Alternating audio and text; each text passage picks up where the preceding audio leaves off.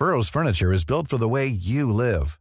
From ensuring easy assembly and disassembly to honoring highly requested new colors for their award-winning seating, they always have their customers in mind. Their modular seating is made out of durable materials to last and grow with you. And with Burrow, you always get fast, free shipping. Get up to 60% off during Burrow's Memorial Day sale at burrow.com slash ACAST. That's burrow.com slash ACAST. burrow.com slash ACAST. When you're ready to pop the question, the last thing you want to do is second guess the ring. At Bluenile.com, you can design a one-of-a-kind ring with the ease and convenience of shopping online. Choose your diamond and setting. When you find the one, you'll get it delivered right to your door. Go to Bluenile.com and use promo code LISTEN to get $50 off your purchase of $500 or more. That's code LISTEN at Bluenile.com for $50 off your purchase. Bluenile.com code LISTEN. Hey, it's Ryan Reynolds, and I'm here with Keith, co star of my upcoming film, If, only in theaters, May 17th. Do you want to tell people the big news? All right, I'll do it. Sign up now and you'll get unlimited for $15 a month in six months of Paramount Plus Essential Plan on us. Mintmobile.com slash switch. Upfront payment of $45 equivalent to $15 per month. Unlimited over 40 gigabytes per month. Face lower speeds. Videos at 480p. Active Mint customers by 531.24 get six months of Paramount Plus Essential Plan. Auto renews after six months. Offer ends May 31st, 2024. Separate Paramount Plus registration required. Terms and conditions apply if rated PG.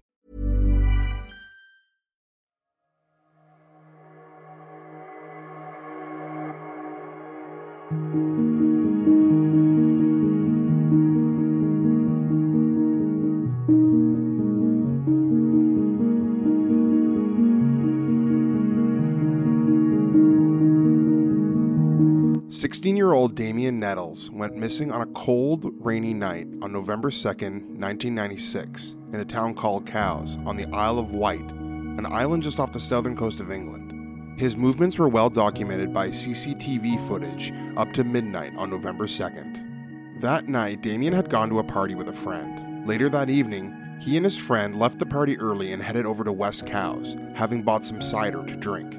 They wandered the streets for a few hours before parting company sometime around 10:30 p.m. Damien was last seen on High Street in Cowes just after midnight. When Damien didn't come home on the morning of November 3rd, his family reported him missing.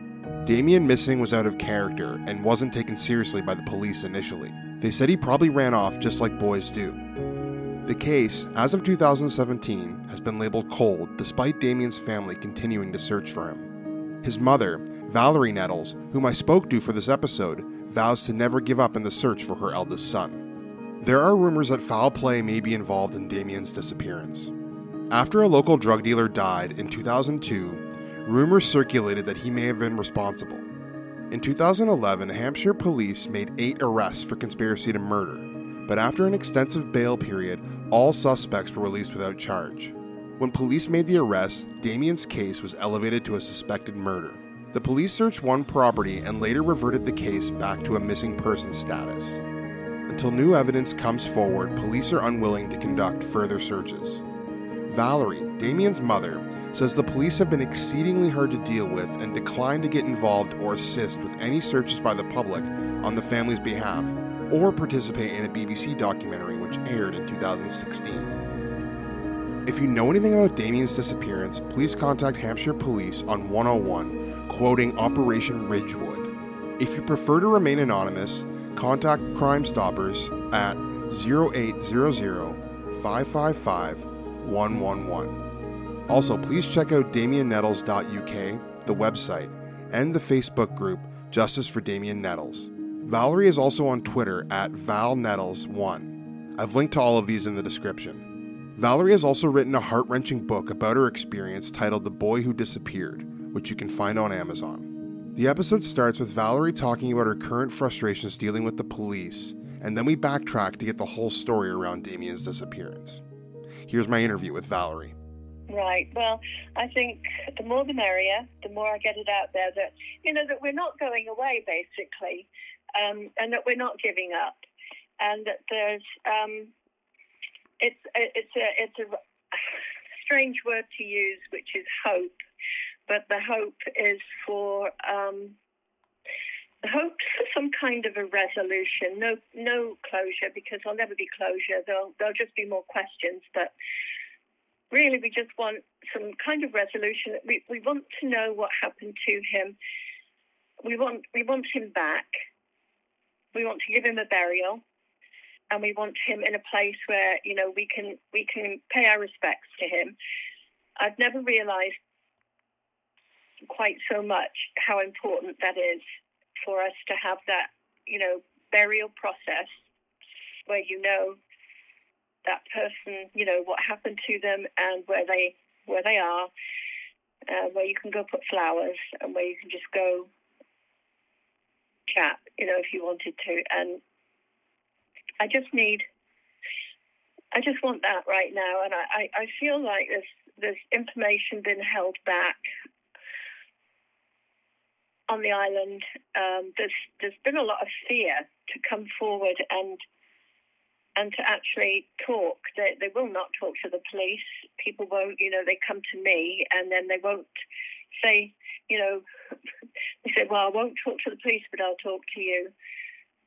And, and the information that keeps coming forward is is a variation on the on the same theme, which could be Chinese whispers. You know, I suppose that's a politically incorrect way of putting it these days. But it's just I, I feel that there's an element of truth to all of the um, chatter on the island. And I think there's then that there is a definite fear.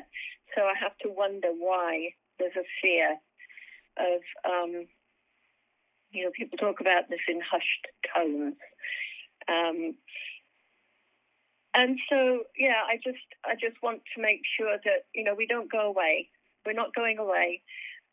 I, I still feel there's something to be done for Damien here, and um, he deserves better than he's had so far in terms of, you know, the scrutiny that his case should have got. And um,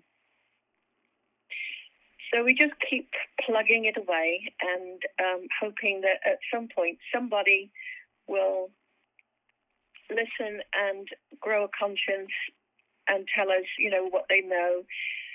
The unfortunate thing is that the police don't seem to be taking. Well, I wouldn't know because I, I, I mean, Damien's case is now a cold case. I have a cold case officer, and um, basically, we were supposed to have a review. We've been having a review the last few years. It's been a cold case in June, and I got a new cold case officer last year, and I can't get any response. I've been trying since April, asking when we're going to have a, a review, and getting absolutely no response. None. Nothing. It's like I don't exist. It's like I'm, I'm just being ghosted. I, I just, I really don't know what to do. I don't know what to do. I don't know who to talk to. Um, I've tried in the past talking to other cold case officers who say, oh, well, we don't know anything about it. You know, you have to wait until Stuart comes back off um, his holiday or whatever, you know, if he's away. But I'm not getting any bounce back emails saying I'm out of the office or I'm on vacation. So I'm assuming he's still there. But I wouldn't know um, because I just, I, I get no response. So I'm just I'm just between a rock and a hard place. It's very frustrating. It's exhausting. And um, I just need someone to tell me, you know, whether or not they're looking into some of the information that, that has come my way over the past year, year and a half, um, where people have said, well, I wanted to get this off my chest. I did say, I saw this, I heard this. There's a couple of really sort of like quite um, reasonable things that have come forward. You know that I thought, well, you know that that might be made up. You don't know, but it sounds plausible, and I think the police should know about it because who else am I going to tell? You know, if, if this person said they were in a room and they heard this conversation but didn't say anything at the time because they're scared of the repercussions to themselves or their family, but now they moved moved away, um, and and this particular person had stage four cancer and she wanted to clear her conscience before she died, and it sounded plausible, and so I passed all of that on this last what six to eight months ago, and well, it would have been maybe not quite that long ago. I spoke to him in April, but anyway, I passed on the information several months ago, put it that way, and and I still haven't heard whether or not they looked into it, whether they considered it, or if they kicked it out. And I, I just need to know. You know, I'm sat here hanging on by a thread, wondering if any of this had any validity. And you know, this person's dying of stage four cancer, so time's time's limited here. So it's very frustrating. This is this is how we've been on and off over oh, 26 years of Damien's case is waiting and waiting and waiting and having to push and niggle and ask. And um, and it's been very, very, uh, very tiring.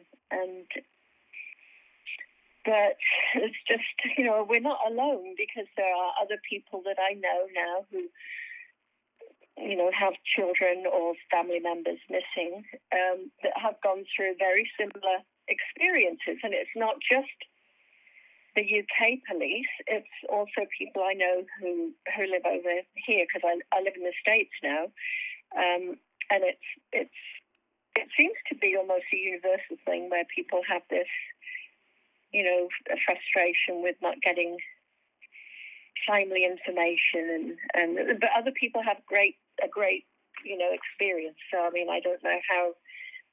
I guess it's just the luck of the draw who who's on the case. So um, yeah, that's that's pretty much where I am right now. Anyway, it's just trying to plug away and see if we can't, you know, at least keep Damien's story current that we're not going away and that we still feel that there are some there's some loose ends there that still haven't completely gone away in my mind. Yeah, yeah, it sounds like it. Uh, and I want to get back to some of those loose ends. If you don't mind, I want to go back to the beginning a little bit, and uh, I'll apologize because mm-hmm. I'm sure you've talked about this so many times, and I know the information's online, but I think it's important for the listener to hear it from from you because sometimes information will get online that's not entirely accurate. But I'm wondering, what can yeah. you tell me for sure that's relevant and important about uh, what we know about the night that Damien went missing? And and I'm wondering if you can maybe end that with you know how you found out and and you know kind of what that was like and what happened from there. So well, Damien um, had he was in in um, High School, and he was doing um, well, he, he's just moved to another school on the island to do his A levels. He'd gone to Carisbrooke High, but he had been a, a student at Cowes High School for four years, and then he had gone and changed schools to do his A levels. And so he'd gone to Carisbrooke High School, where he had met some kids that you know he he didn't really know very well, and he'd managed to settle in pretty well. Um, but he was out with his friends, like it was half term at the end of October, um, it was half term in the UK. So over the summer, he had made a, a friend, a girlfriend, um, and he wanted to go and visit her. So he'd gone up to Suffolk to see this girl, Gemma. And um, we had driven him up there, which is, you know, fair, fair way, but um, he had stayed with her grandparents and then he caught the train back. Um, to, to come home, but he stopped at the uh, Portsmouth University where his sister was actually just beginning her as a student at Portsmouth University, and it was on its way because you have to go to Portsmouth to get a ferry back to the Isle of Wight. So that's what he did. He stayed a night there, and um, that would be the Friday night, and he came back on on Saturday. And on the Saturday, that's the second of November, we went shopping. We went um, with his younger brother James, and my husband and I.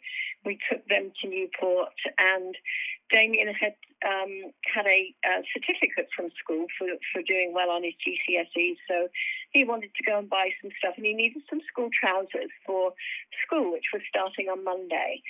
And so, and it, so we we bought him some, you know, new school trousers, and um, And while he was in the shop, he bought a, uh, a book on guitars and um, some guitar strings with the with the gift certificate that he had got for doing well on his GCSEs. And so Ed, my husband, and James and Damien, they went home in the car.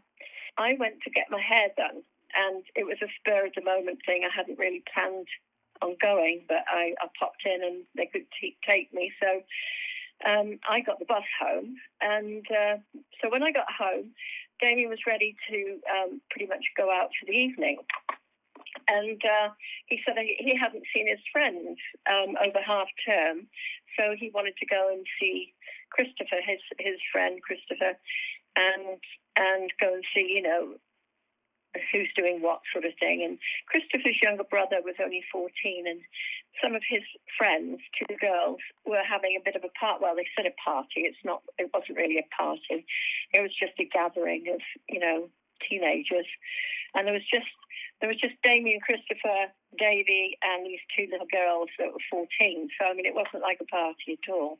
And Damien and Christopher got got um, bored and they left and they went back over to, um, to Cowes and they, they have to catch a little boat to go back over the water there. There's usually a foot ferry where a car ferry that you can drive onto and it takes you across the mouth of the river from the East Cowes side to the West Cowes side. But that night, the um, the floating bridge basically was out of commission because they have an annual um, where they bring it in and fix it up and make it nice again. And so they had just a little launch um, that they caught this launch back over to the west side, um, and and um, they walked up into town and bumped into people, which we find out in hindsight that they had seen. You know, people had bumped into them because I mean you've got to remember this is a tiny little island um, on the south coast of England and it's probably maybe 30 miles by 22 miles in size. And, and I don't know what the population is, but it's um, it's a small island, so it's it's off the south coast of the UK. Um, so Damien and Christopher, you know, they they had walked back up to Cowes, and literally it's five minutes from from where the boat was into the the high street, and there were seen by several people, which we find this out, you know, in hindsight. And they were hanging out. They drank cider. We know that they had bought some cider, he and Christopher. And it was a particularly strong cider called White Lightning, which is very well known in the UK. Um, and they, so they had been drinking cider. So I guess they're a little worse for wear. Um, and people said they remember seeing them both, and that Damien didn't seem, you know, unusual, um, particularly. Some people said he seemed like he was a little drunk, which I wouldn't be at all surprised if he'd been having cider. Um, and so they were like just hanging out on the high street on a Saturday night. And then it got to be at about 10.30, which we find this out later, um, Christopher uh, said, and we've only got Christopher's word that this is this is what happened because there was no one else there to to say anything. That he um, said that they left. They they started to walk out of town like they were going to go back home, which was literally two minutes up this road. And uh, Damien said, "Oh, I'm going to go back and see if my sister's there." And Sarah who was at Portsmouth University when you know he had gone to see her on that Friday. Um, had said, "Oh, I might come back at the weekend." Well, she hadn't come back when he left the house at seven thirty. My husband had dropped uh, Damien off at Christopher's at seven thirty ish, and so she wasn't home. And she had only said, "I might, you know, come home." So anyway, he he'd got to be in his bonnet evidently. But Sarah was maybe in town somewhere. And so he went around um, trying to get into some pubs and um, uh, got turned away a couple of times. And uh, so he was seen at around 11, I think it was about 11.30 or, or 11.40 um, he'd gone into a chip shop on the high street that happened to have a security camera inside the shop, uh, which we discovered later. And he seems a little worse for wear, but he wasn't actually staggering, falling down drunk. He was a little wobbly. Obviously, didn't have much change on him, and he was ordering chips. So he gets the chips and he gives the, the guy some change and leaves. But during the time that he's in the chip shop, there was a group of men, older men, that were talking to him, and they were not local. And it, we, it took quite a long time for us to find out, or for the police to actually find out who these, these guys were. And the two that they found were actually army officers um, that were training sailing on the island that weekend. And they said that they didn't know who the other men in the chip shop were, even though they all conversed. And Damien stood in the midst of them, um, like talking to them. And then they leave, and Damien served, and then he leaves. And we know in we know that he walks out of the store and walks a little bit further up the high street because after this all happened, I asked the police if we could look at the street CCTV camera, and they were a little bit reluctant, but finally they did let us see that, and we did look at that until until we saw Damien show up on the CCTV um, cameras. But prior to that, they'd had an officer looking at the CCTV film footage. Um, and when we got there to the, it was held at the town council offices um, at the say at the um, marina where they had their um, bank of video cameras. Um, and we went to look at that, and they had been tracking the wrong person. It wasn't Damien, so we had to sit there and watch and watch their films until we saw Damien, and he showed up, and that was about well, just after he left the chip shop because he's walking along eating chips, and he's he's caught underneath the camera, um, and he doesn't look worried about anything. He's just walking along eating his chips, and these are stills. The cameras are, you know, it's not like a video or anything, and they were a bit grainy, but um, it's definitely Damien. And then we find out from people that Damien had turned around and gone back up to the bus stop and was stood there um, sharing his chips, which, you know, if anyone doesn't know what chips are in the UK, they're French fries. Um, and he had had, you know, he was eating that and sharing them with people at the bus stop. But then he did something which is odd. He got on the bus and said he wanted to go to Cowes, and the bus driver said, "You're in Cowes, mate." And so Damien got off the bus and stood there. Um, and somebody witnessed that he was he was sat on the steps of the um, of the store.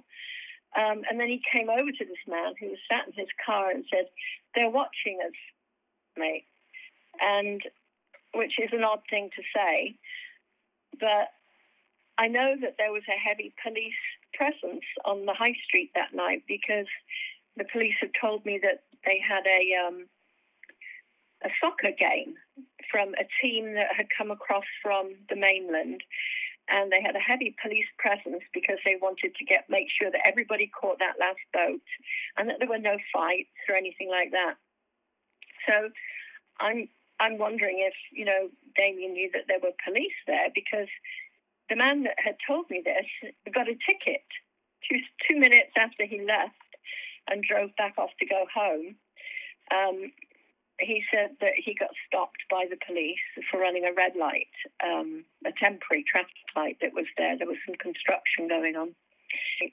And yet, you know, when my son went missing, it, it, it just is odd to me that if there was a heavy police presence there, somebody would have, some, surely the police would have noticed this boy wandering around.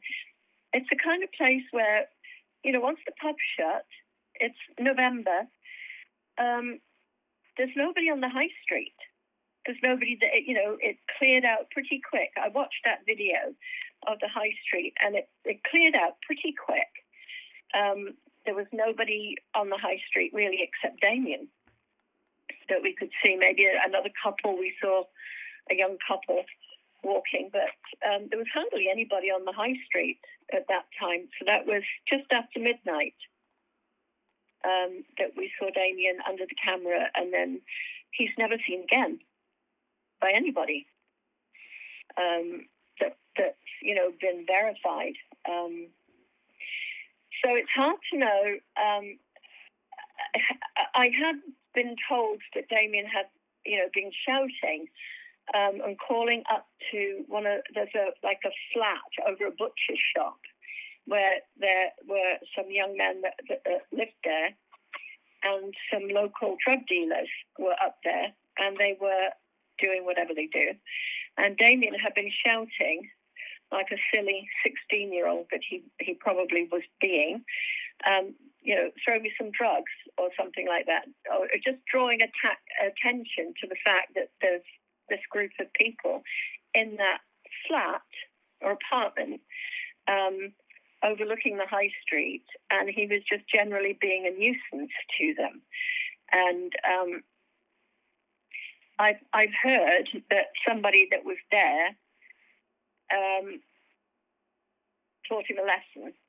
And I've I've had various accounts, and I've I've got the um, Operation Ridgewood um, redacted um, report where somebody describes that Damien was his head was kicked like a soccer ball. Um, and so I, I, I do wonder if Damien didn't just get up somebody's nose, if you will, you know, just just annoyed somebody that night, and and they took it out on him and went too far. There's been there's another um, person said that that he saw these these guys held a youth up against the wall and were punching him.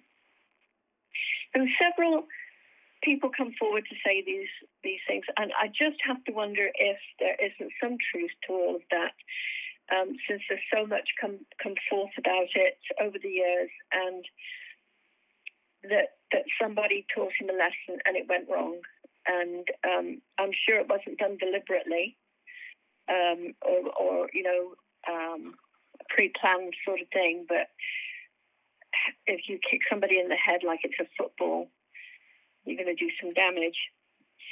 And so I have a lot of these visions in my head of things that people have said over the years. Other people have said he was killed, cut up, and fed to pigs.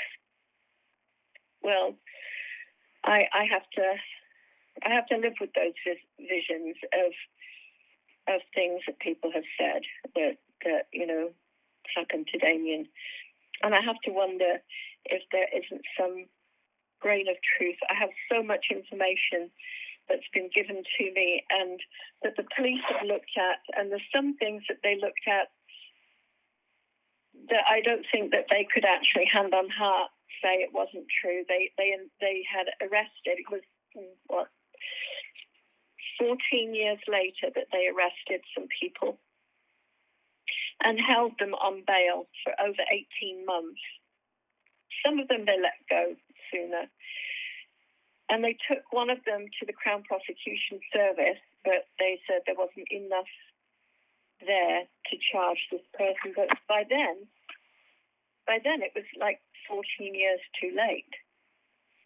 You know, all of this should have been done within the first few years. They should have been I mean, when I, I reported Damien missing to the police, um, they just said, oh, all boys of that age do this. You know, he's just gone off for a funny five minutes. He'll be home by tea time. And I'm still waiting.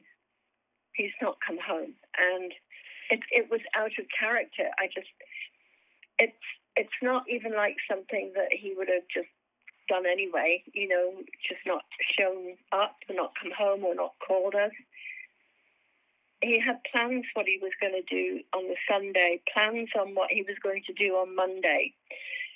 Um, and he wouldn't do that. It, it, it, just is out of character. It doesn't sit right that he would just decide to leave and go. He could have done it while he was away in, you know, the week before. He'd gone up to Suffolk, which is, you know, several hours drive away and a boat ride away. Um, from the island, and he could have stayed where he was up there if he didn't want to come home. And and he didn't. He came home. He came home, and he he waved bye bye. He said, "Okay, Mum, see you later." And I said, "Come home and be home by ten thirty. And he said, "Oh, can't I stay out a bit later? I haven't seen my friends all week, you know, because he'd been away in Suffolk." He said, "I'd like to see my friends." I said, "Well, then don't be home later than twelve. And if you need a ride, give us a call. And like I say, every, it was 15 minutes walking distance from the town um, to where we lived. So it wasn't a it wasn't a long walk, and um, Ed was quite prepared to go pick him up if he needed a ride. Of course, we didn't have cell phones in those days, so he would have had to go to a phone box and call us, but he has done on many occasions. Or if he'd gone to a friend's house and he was staying the night, he would usually call us. If it was very late, he'd call us first thing in the morning and say, I'm at Chris's house. And that's really what we thought had happened when, when we found out on the Sunday that he, he wasn't in his bed. I thought, oh, well, he must have stayed at Christopher's then. And, you know, he'll be calling us in a minute. And because it was a Sunday, you know, we just didn't want to start waking people up, and uh, we left it till about, I guess, nine thirty, ten o'clock, and then called Christopher's house, and and Christopher said, no, I think I, I thought he'd gone home because we started to walk home, and then he he doubled back to go into town to look for his sister, Sarah, if you thought the only way to get a more defined jawline with natural looking results was through surgery, think again. Juvederm Volux XC is a non surgical injectable gel filler that improves moderate to severe loss of jawline definition and can help you achieve natural looking results with little downtime. Even better, this improved definition lasts up to one year with optimal treatment. No maintenance required. Improve jawline definition for a smooth, sculpted look with Juvederm Volux XC. For important safety information and to find a licensed specialist, visit juvederm.com. That's J U V E D E R M.com. Not for people with severe allergic reactions, allergies to lidocaine, or the proteins used in Juvederm. Common side effects include injection site redness, swelling, pain, tenderness, firmness, lumps, bumps, bruising, discoloration, or itching. There's a risk of unintentional injection into a blood vessel, which can cause vision abnormalities, blindness, stroke, temporary scabs, or scarring. Talk to a licensed specialist to find out if it's right for you. Hiring for your small business? If you're not looking for professionals on LinkedIn, you're looking in the wrong place. That's like looking for your car keys in a fish tank. LinkedIn helps you hire professionals you can't find anywhere else, even those who aren't actively searching for a new job but might be open to the perfect role. In a given month, over 70% of LinkedIn users don't even visit other leading job sites. So start looking in the right place. With LinkedIn, you can hire professionals like a professional. Post your free job on linkedin.com slash people today. Um, so everything that we know, all of that is all what we've heard from other people. Obviously, Damien's not here. He can't tell us what happened. You know, we only have other people's accounts, and the police seem to discount most of them. Um, and sorry, I was just gonna. Yeah. I wanted to ask one thing before I forget. Just that you mentioned there, it's going back to those arrests that were made several years later. Were those arrests Mhm. linked at all to any of the men that were allegedly, you know, um, you know, that people had said maybe harmed Damien that night? Like, but were they the same people that were he was shouting at? Like, do you know if there's any link there or who these men were that were Yeah. arrested? Yes, that's that's the link right there. The, the the people that were in the flat that night that Damien was calling up to, one was um, well, two of them were young guys, probably more like my my daughter Sarah is a few years older than Damien, so they would have been at, at, at school around the same time that she was. In fact, I know who they are. I mean, they're not friends of Sarah's, but but she knows who they are. Um, they were definitely at school, so they were a few years older than Damien.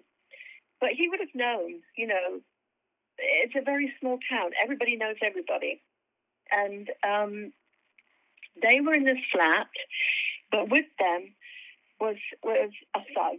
Basically, um, he's he's an older guy. He was he had kids around the same age as my children, I didn't know who he was back then. I, I had no idea who he was. I didn't know he existed, but I've come to find out over the years, you know, who who he is. Well, then he passed away in 2002 from a drug overdose. He was a drug dealer. He was a small time thug. You know, he was he and his associates were were, were well known. You know, their record precedes them. For anything, you know, that I know about them, there's a long list of things. I've got paper, I've got news cuttings from the local paper that go back donkey's years, you know, with these people having done, you know, antisocial behaviour, theft, drugs, beating people up, that just bad behaviour, just not nice people. And um, that was the person who was up there in that flat with the two boys. I say boys, young men. That um, apparently he was fuming, is the word that I've had told me. He was fuming at Damien for attracting attention to the fact that they were up there and the kind of things that they were actually doing, you know, which was drugs. And they, apparently, I, I, was reading the police uh, report, and the, the two boys had girls up there as well. Um, I've not heard from any of those girls that were there.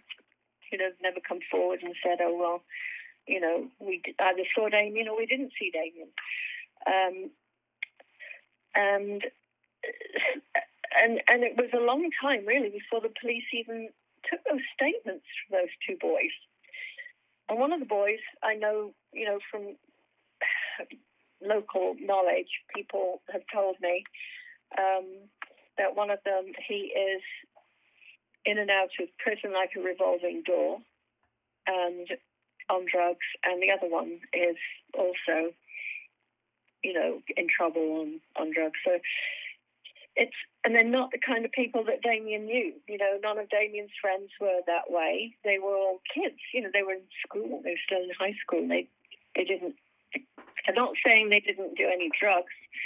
You know, I'm quite sure that they did pot. In fact, once I found Damien had um, a little bit of pot on him at one one point. So I know that obviously I'd be stupid to not think that you know that they would try that, but nothing stronger than pot that we're aware of. There's no one can tell me, oh, I was with Damien and he did anything anything stronger than that because there's no one that's ever told me that. So the pot I know, and and if it was like cider, I'm not surprised. You know that he probably got himself into you know, drinking a bit of cider and smoking a bit of pot, but um, nothing harder than that. He didn't have the money to, um, you know, carry on a, a, um, drug life. I mean, he just didn't have that kind of money. We didn't have that kind of money to give him pocket money to go and blow on that sort of thing. So it's that's highly unlikely. And, and that's the, the boy that I know, the boy that I know was not, as far as I'm aware, into anything maybe more than pot. And and he we found it on him the one time. Read him the riot act, told him not to do that again. You know, we didn't approve, and and of course he was very embarrassed. And um, we thought, well, you know, that that's a lesson learned.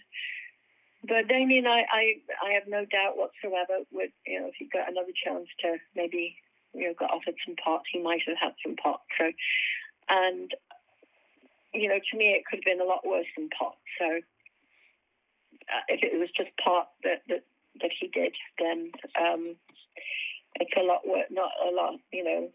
There's a lot worse he could have done. Can't be too judgmental on that, and I don't know for sure how much pot he ever smoked. I'm just assuming that you know that that he must have done it at some point you know, I mean, it'd be stupid as 16 year old. They're curious.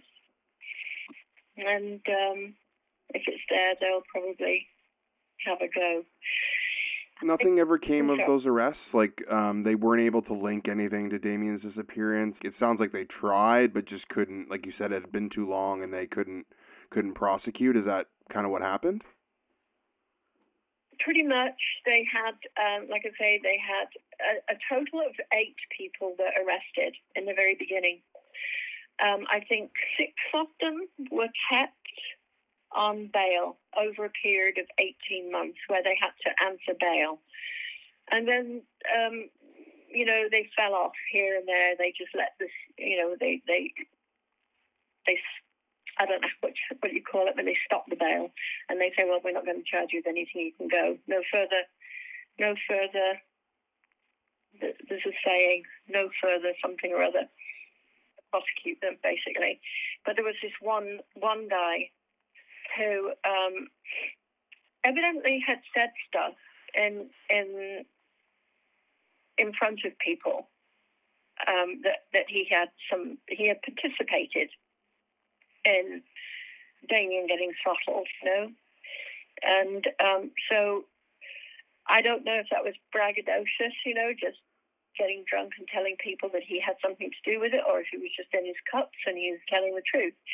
But that's that's all I know is what I've heard people say that he's done this, and I mean I, didn't hear him say it, obviously, but um, it, I I just you know, it, it was it was interesting enough to the police to eventually take notice of what had been told them. Um, one of the one of the one of the people, one of these drug dealers in town, his um, ex was a police informant at one point, and also she was on drugs. But she she, she remembered seeing the guys bringing in um, something in a in a in a sail bag.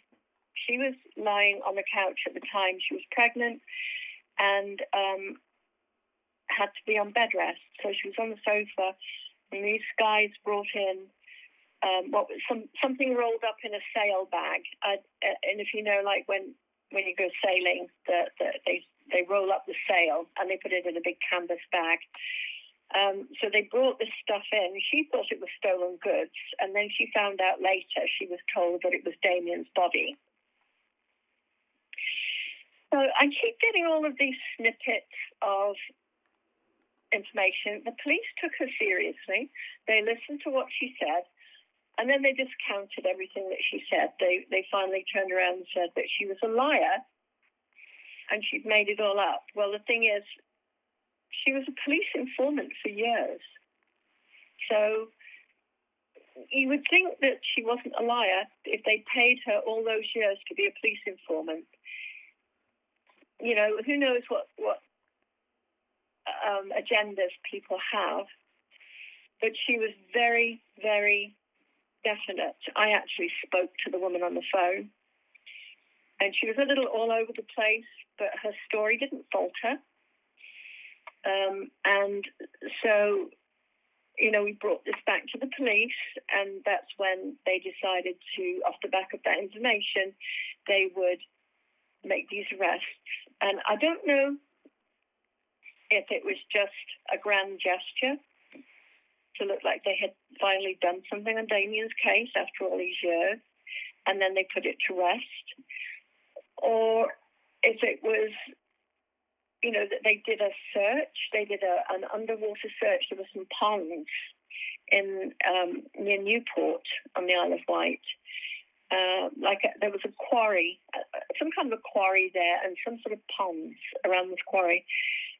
And so the police divers went down there. There was some, you know, talk that maybe, you know, he'd been thrown in in this pond, and or they were looking for something there. And I don't know. I just it, it's it's a lot of information, and I'm afraid I just kind of I'm going all over the place here, but it's it's a lot of information, and basically at the, the end of the day, it's it's a quantity of information that really didn't get scrutinized until you know 14 years after he went missing, which is absolutely unconscionable. It was well, you know, I mean, I was relieved at the time that they were doing it, that I felt that there was some hope that maybe we'll get some answers here. But like I say, the, the last man standing went to the Crown Prosecution Service, and apparently they said there wasn't enough there to um, do anything. And he was pursued by um, the reporters during that um, documentary. Um, and he's, oh boy, that Damien Nettles has ruined my life. And I'm thinking, how could a 16 year old high school student have ruined your life when, you know, you were a known drug dealer, a known crook, a known, you know, ruffian that's been in trouble all your life. And my son disappears and it's ruined your life. And that was that was what he said in that, that series when she finally caught up to him and he he wouldn't talk to her. He was just like, boo hoo, poor me. And um, like I say, he's the one that had bragged apparently um, to people that he had he knew what happened to Damien and that he had something to do with it. And it all goes back to that night where I say that they were seen that group of guys were seen around town from from information that we've got. Um, it's a little sketchy, but I do know when Damien went missing, the officer that came to, to visit the house after we reported him missing and finally had a detective show up um, he said, yes, there was um, a report around one o'clock in the morning um, behind the Royal Yacht Squadron, which is um, a very posh elite sailing club on the Isle of Wight in Cowes. There were voices raised like a fight. There was shouting and raised voices. Um, and the police were called. And I have no idea if the police attended to that call, but he said, yeah, it was in the middle of the night, and I got the impression nobody nobody showed up or nobody went to check it out because he said, yeah, it was a bit sketchy. It's probably got nothing to do with anything. But then when years later I heard that that there'd been this altercation in, in the street and that Damien apparently had been held up against a wall, or a youth had been held up against a wall, and his head was kicked like a soccer ball um, at some point. I'm thinking, well, who knows? Maybe there's some truth to this. I just ha- I'm just left here with this weight of um, all of this information, not knowing if all of that's true, but with you know with these visuals of my son being kicked to death, uh, chopped up and fed to pigs. Um, someone else said that he was chopped up and put in a lobster basket and fed to the fish. Um, you know, I mean, it's just it's atrocious, and and here I am trying to get some kind of response from the police now. Like, are we going to have a, a, a an annual review? And I can't get any any response. I don't know where to go with it. I don't know where to go with all of this, and it's. Uh,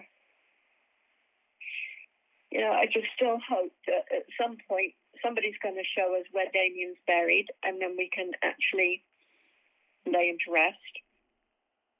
And whether or not these people will ever get their just desserts, I don't know, because a couple of these individuals have since passed away. Um, one to a drug overdose that we know of for sure, which was a very suspicious death. Um, another one, a couple of others have hung themselves. Um, you know, it's just hard to know if we're ever going to get to the bottom of this ever um, in my lifetime. I'm 71 now, and I don't feel like, you know, we're ever going to get anything anytime soon, but I keep hoping. So I do these, I, I put out the publicity, and I, you know, I'm hoping but at some point we will get um, some answers. I mean, it's like I say, there's a there's a wealth of information, and trying to put it together in synopsis is, is very difficult. Is that why you is that why you wrote the book? Like I, I was curious about that. Like there is a lot of information. Was that your way of putting everything together and piecing it together so there's some sort of documentation, mm-hmm. or what was the motivation behind writing The Boy Who Disappeared?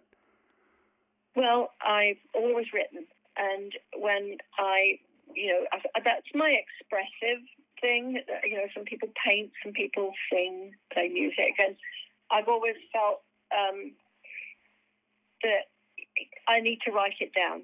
So I have over the years written several things, and finally we, we pieced it all together and made a manuscript and submitted it to the um, um, publisher, and they said yes, we'll we'll we'll go with that. And so, um, you know, I had to tidy it up and change a few things and put it in some sort of better format.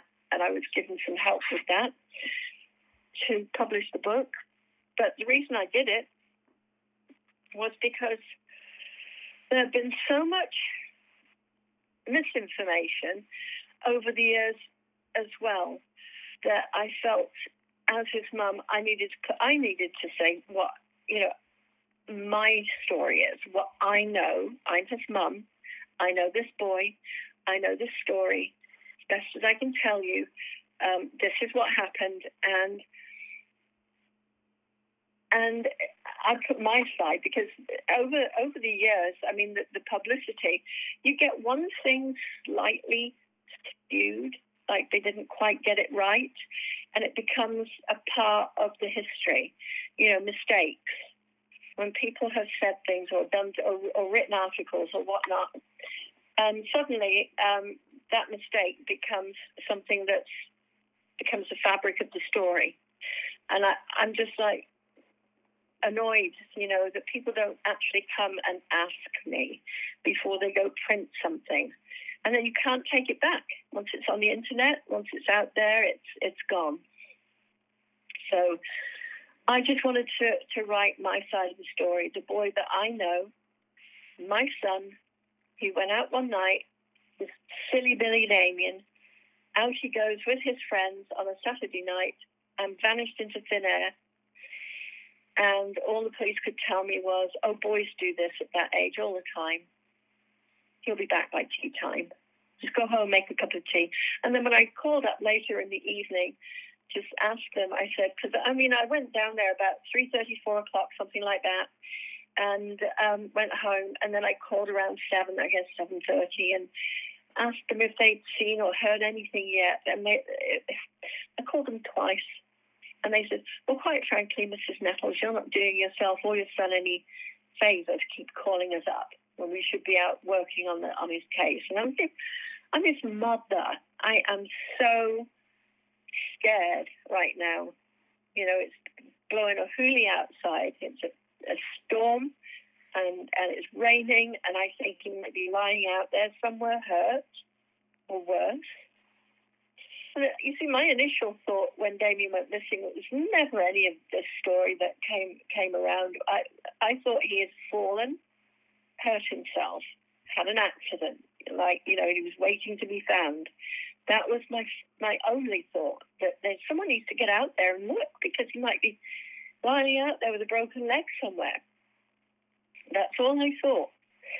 And then slowly but surely, over the years, we start getting this trail trail of information coming our way that paints this other picture, and it's corroborated because you know obviously you know Damien had been calling up and annoying people and.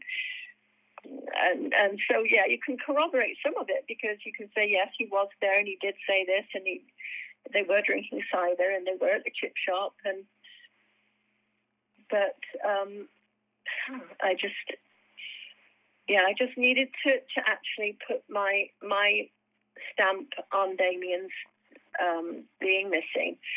Um, as his mum, I know the boy. I know I know what happened as to the best of my ability, and you know the kind of boy he he is was, and I didn't want him tarred with just people saying, oh, well, you know, yeah, well, he was probably into drugs because I don't think he was, other than, like I say, he, maybe the pot, but, and maybe cider, that sort of thing. He wasn't an angel.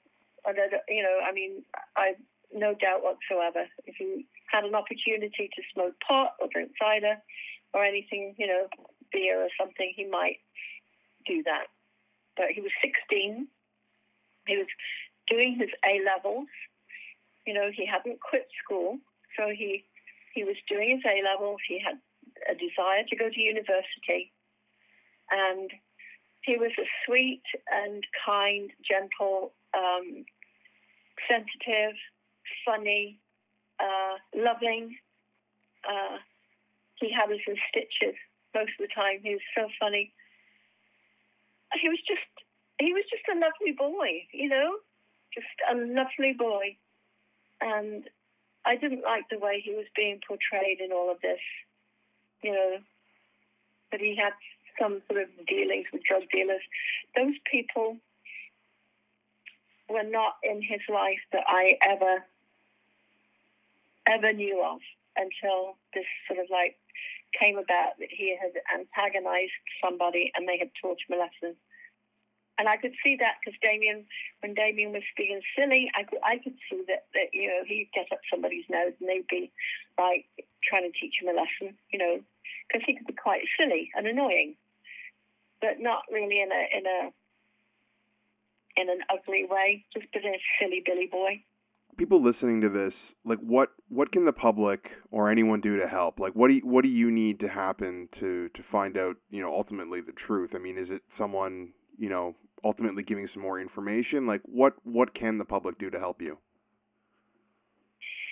Um, I'm not really quite sure. I suppose pressure on the police to. Um, I I think Damien's case should not be a cold case anymore. I think that I don't think it should ever have been a cold case. Um, it, there's even been rumours that the police turned a blind eye to some of the things that were going on in Cowes at the time. Um, some of these people that I mentioned have been um, grasses uh, or, I guess, uh, informants. And so they turn a blind eye to their what they do. I I don't know any of that for sure, but this is what you know people have told me, and um, so I think if I would I would want to pressure the police to put Damien's case back to um, as it was a suspected murder because when they did this arrest business, they put, they made Damien's case a suspected murder, which is I think where his case should be, not not a cold case. There's still too many, like I said, too too many questions, too many loose ends but the police just don't seem to want to um, pursue it. I'm not getting any response from them um, about the, the things people are coming forward, even now with um, information. And, and like I say, it's been since April. I've not had a word since April from the cold case officer. I can't seem to get a response, and I don't know. I don't know where you're going with that. I don't know. I think that's like abhorrent that they won't even return your yeah. messages. Like that's that's that's horrible. And the thing is, Damien, Damien's half American. His dad's an American, and I'm British, and we're stuck together. We've been together now, married forty odd years. And um, when we when Damien went missing, we my husband went to the American embassy in London, and they said there was nothing they could do because you know it happened on British soil and we were resident in the UK at the time, so it was down to the British police. So I, we never had anything like the FBI or anybody like that looking at, you know, looking into it. And of course, now it's so old. This case is so old. I don't think anybody would look at it. But I feel like, you know, at the time, back in the day, we should have had something like the FBI because, you know, they they probably would have been more. Um, what's the word? Neutral, I suppose. But yeah, just just I, I've asked for Damien's case to be reviewed by an independent police department. Um, like it's with a Hampshire Constabulary in the UK is where this this case is held, and so I, uh, I did. I've done two official complaints, and um, every time they end up uh, reviewing themselves, investigating themselves. This is the way it works here. The Independent Police Commission that you, you IPCC. I think I think they might have renamed themselves now. Um, and then you make a complaint. The police department you're complaining about does the review of themselves. So you, it doesn't make any sense to me. I wanted an independent um, police body, like even have the Met, the London Met, take the case over and and go back over it and review it to see if if Hampshire Constabulary did a good job or not. And and they didn't. They admit it. I mean, I've got it written here in um. They gave me a uh, heavily redacted Operation Ridgewood um, report, which is considering this is like they gave it to me in 2017. It's only got 57 pages. You know, 57 pages for all those years. It's not very much that No. they've done. Um, but in there, they actually admit uh, that uh, they still don't know what happened to Damien. Uh, he could have fallen. There's no evidence to show that he fell in the water or he was murdered. Um, we've received information in relation to him being a victim of a crime or a murder. These lines of inquiries have never revealed any evidence to suggest that this was the case, but they didn't look for, for so many years. And some of the people uh, named by then were dead. Uh, it's it's like you know up against a brick wall here. Um, but yeah, they admit in this, they admit in here that you know that in the early days of this case, things could have been done better, which doesn't help me at all. You know, this is my child. This is not you know a dry run. This is this is the only run I've got. You know, this this is it. This was this was the moment when I reported Damien missing for them to actually buckle down, get out there, and start rattling some cages and looking for him and not telling me to go home and don't bother them, sort of thing. Um, and he'll be home later because all that age do this. Even though I kept telling them, pleading with them, it's out of character. This is out of character. He would, this is not like him. They need to listen to parents, you know, and when you say it's out of character and it's wrong, there's something wrong, you need to listen and not pretend like they know more than you do about your own child.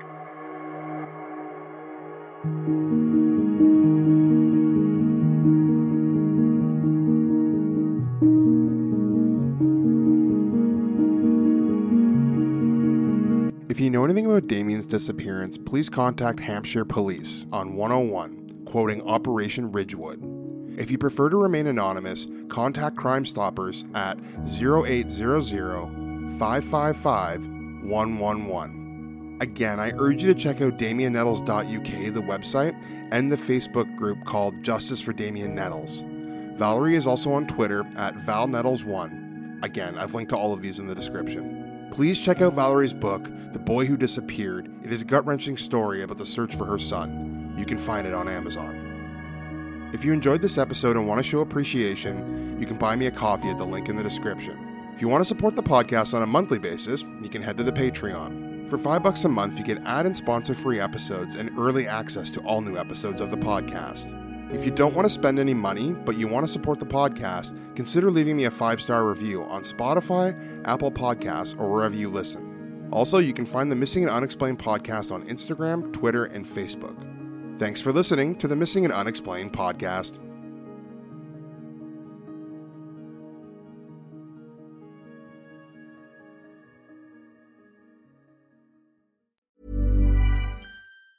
Planning for your next trip? Elevate your travel style with Quince. Quince has all the jet setting essentials you'll want for your next getaway, like European linen, premium luggage options, buttery soft Italian leather bags, and so much more. And is all priced at 50 to 80% less than similar brands. Plus, Quince only works with factories that use safe and ethical manufacturing practices. Pack your bags with high-quality essentials you'll be wearing for vacations to come with Quince. Go to quince.com slash pack for free shipping and 365-day returns. Even when we're on a budget, we still deserve nice things. Quince is a place to scoop up stunning high-end goods for 50 to 80% less than similar brands. They have buttery soft cashmere sweaters starting at $50, luxurious Italian leather bags, and so much more. Plus, Quince only works with factories that use safe, ethical, and responsible manufacturing. Get the high-end goods you'll love without the high price tag with Quince. Go to quince.com/style for free shipping and 365-day returns.